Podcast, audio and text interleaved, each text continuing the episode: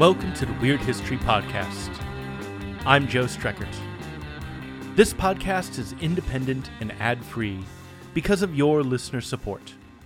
Become a listener supporter by going to WeirdHistoryPodcast.com.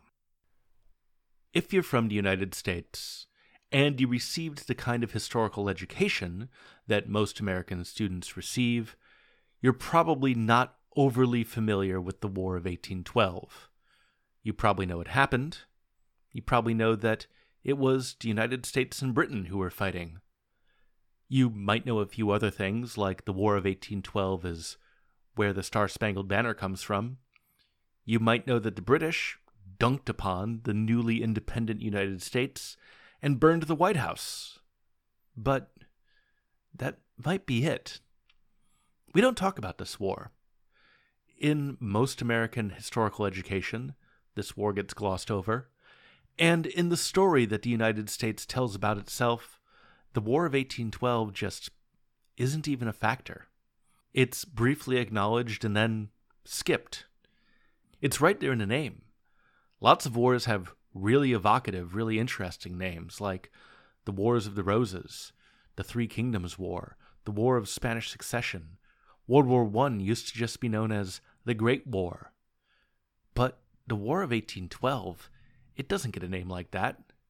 It doesn't even get a name like the Russo Japanese War, which would tell you who was fighting. No, it gets a label.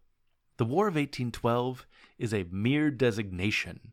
It's boring, and there's nothing about that mere designation that invites curiosity or exploration. It just seems to say, this happened, let's move on. It's also not even an accurate designation, since the war took place 1812 to 1815, but we'll get to that. During this series, we are not going to gloss over the War of 1812. We're not going to merely skip it, or just acknowledge its existence and then go right to the Civil War. We're not going to do what American textbooks and American history classes do. We are not going to do what the prevailing narrative about American history does. In this series, we are going to take a deep dive into America's most ignored conflict, which, by the way, was the first time America ever declared war. Uh, the United States has only ever declared war five times War of 1812, Mexican American War, Spanish American War, World War I, World War II. That's it. Five declared wars. Man, we are such a peaceful people, aren't we? But anyway, I want to explore something that's unexplored. I want to look at something that's looked away from. And I want to take a deep dive into something that all too often is unexamined. This is the first episode of a series about the War of 1812, a series which I initially thought would be four episodes, and is going to be longer than four episodes. This will not be on the level of the Italian fascism or the North Korea series. However, it will be of a length that is greater than four, but hopefully less than a dozen. We'll see. But in this initial episode, I want to talk about the surface level causes of the War of 1812, and we are going to talk about deeper causes for it next episode. But as you might gather from its boring label of a name, the War of 1812 happened, or at least started, in 1812, which was a rather tumultuous time for Europe. During that time, the newly formed French Empire, headed by Napoleon Bonaparte, was invading basically everybody, putting together a giant army, using this newfangled technology called artillery, killing everyone left and right, toppling regimes, installing puppet governments. It was a whole thing. And you know what we're not going to talk about in this series? We're not going to talk about the Napoleonic Wars because that would make this way too long. What's important for our purposes is that they were happening, and the Napoleonic Wars were the reason for Britain to make some fairly dramatic policy changes with regards to the Royal Navy. And these two big policy changes were restrictions on maritime trade and impressment of sailors and both of them play into the origins of the War of 1812. I'll talk about restrictions on maritime trade first. In 1807, Britain attempted to disrupt France's access to international trade with other parties. They issued a decree called the Orders in Council, and that banned France from trading with Britain, which seems logical.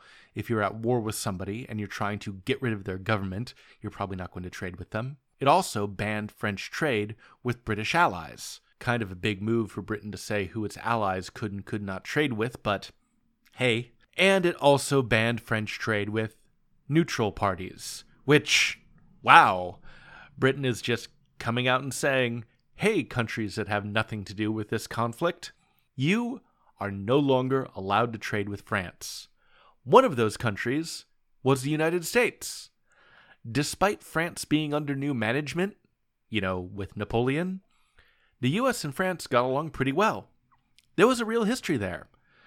After all, France had helped the United States during the American Revolution, and even though France had a revolution of its own at the end of the 1700s, they kept up cordial relations, and they also had a big mutually beneficial deal at the beginning of the 1800s. You might recall that one of the US's biggest early expansions, the Louisiana Purchase, was a deal with France, with specifically Napoleonic France.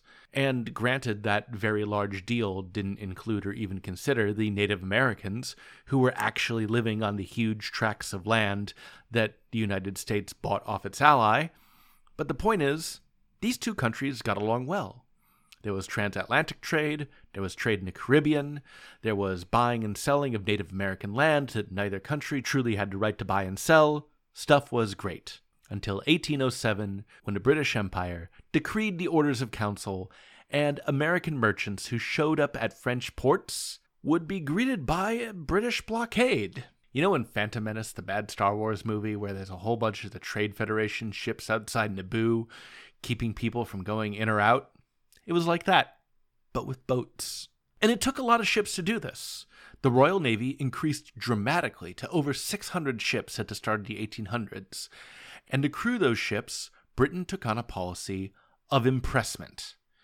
And impressment is probably the issue most associated with the War of 1812, but I do want to emphasize again that this episode is about surface level causes of the war, not deeper root causes of the war.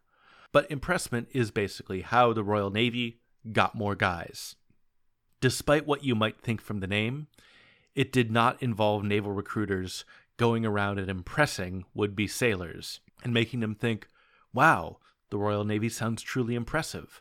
I am so impressed with your potential salary, your medical benefits, your dental plan, and your generous profit sharing model that I am going to join now. You have wowed me with facts and arguments, and this strategy of impressment has turned me into a sailor man. Now, impressment was not that at all. The Royal Navy would never do anything like try to attract sailors by raising their salary or having a slick marketing strategy to stoke people's patriotic fervor and join the Navy.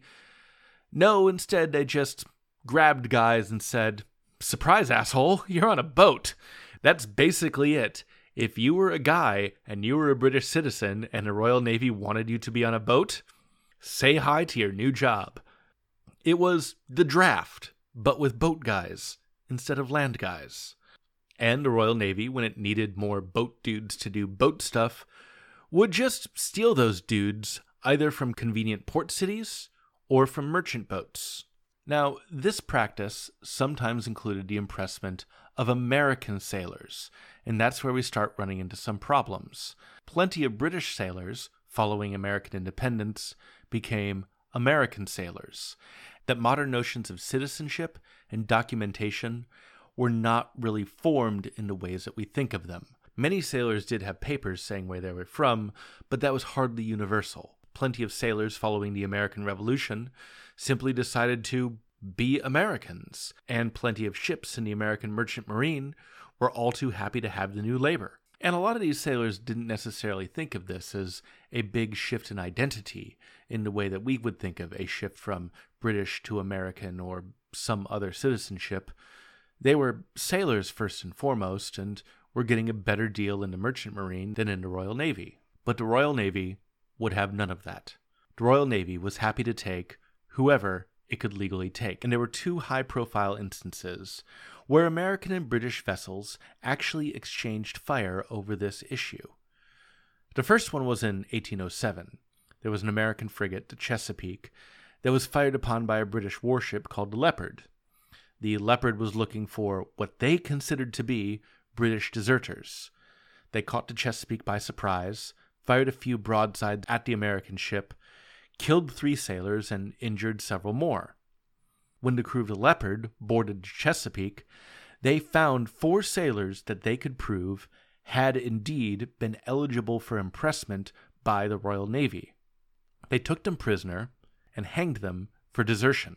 The Chesapeake Leopard affair, as it was later called, sparked outrage among Americans, up to and including the then President Thomas Jefferson. After all, this was a British ship not just finding some American sailors in a port, rounding them up, and putting them on a ship. This was a British warship firing upon an American vessel, forcibly boarding it, taking the crew, and then hanging them at the end of a rope until they were dead. This was an affront to national dignity.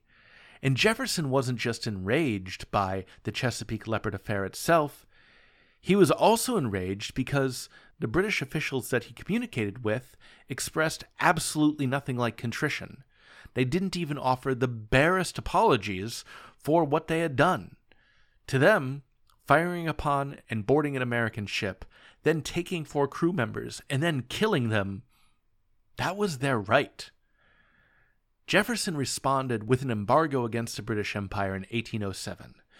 This embargo was intended as a response to Britain's habit of stealing American guys and, in one instance, firing upon an American ship, but it was not successful. The embargo hurt Britain somewhat, but it also severely damaged the American economy, and just two years later, in 1809, Congress repealed the embargo. However, it would be only two years later when yet another incident at sea would inflame American political passions. This was in 1811. In May of 1811, a British ship called the Guerriere stopped an American ship called the Spitfire, which is a cool name for a boat. And it took one American citizen that they could demonstrate was eligible for impressment by the Royal Navy. This American sailor, by the way, also had documentation proving that he was a legal citizen of Maine, but that didn't matter to the Royal Navy.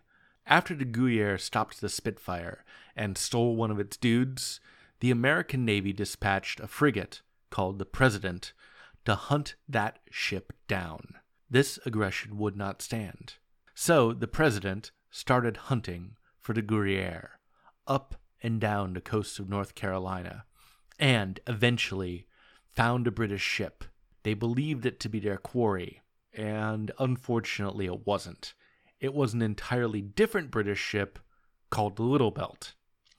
But the president, believing that this other ship, the Little Belt, was de Guerriere, opened fire, and at the end of a 15 minute battle, nine British sailors were dead and several more were injured. An American ship and a British ship had suffered a breakdown of communications, had exchanged fire again, and Guerriere, the ship that had stolen an American guy, was still at large. Following the incident, which became known as the Little Belt Affair, American and British officials argued incessantly about how this got out of hand, how this got fouled up, who shot first, whether anyone provoked the attack, and whose fault it was particularly in the American press and within the American political class, this was yet another incident where British maritime arrogance could not be forgiven. Even though, in this instance, with the Little Belt, uh, this honestly probably was on the Americans. What with a warship attacking a sloop, not a good look. And you might be wondering hey, what happened to the Guerriere, the ship that actually stole a guy? Well, we'll get there. Uh, they show up later on. This is just episode one of a multi part series. However, impressment, trade, and conflict at sea was again only surface level causes of the War of 1812. And during this episode, I've talked quite a bit about British practices of impressment and limiting maritime trade, and you might actually kind of feel like the Americans did at the start of the 1800s. You might actually be thinking, my God, the arrogance of the British Empire, bossing around neutral countries, impressing American sailors. Obviously, this is all their fault. Obviously, they started the war, yes? Well, no. It's much more complicated than that. This is not just a simple incident of America defending itself for its national honor. See, the US also had major expansionist tendencies during this time period, and warhawks in the US saw conflict with their old colonial masters as an opportunity. And incidents like the Chesapeake Leopard Affair and the Little Belt Affair were a chance to move the needle politically, to bring more people into a coalition that would be in favor of a war with Britain, and give belligerent factions in the United States the opening they needed to expand, to expand, both into Native American land and, very possibly, launch a full blown invasion of Canada. Next episode, we're going to talk about deeper causes for the War of 1812 and the United States' ambitions to use the war to start an empire of its own. As always, we are on Apple Podcast. You should give us stars and reviews. We are also on other podcasting networks like Stitcher. Go there and also give us stars and reviews. Those are really helpful for other people discovering the show. I am on social media. I am on Twitter at Joe Streckert. Also on Facebook, facebook.com slash Weird History Podcast. Once again, my book, Storied and Scandalous Portland, Oregon, it is out. It is in stores. I am doing a live reading uh, on March 22nd at Powell's in downtown Portland, Oregon. Please do come see me. Powell's, March 22nd, 7:30. Buy a book. I'll sign a book. I'll answer your questions. Come say hi. Talk to you next time. Bye.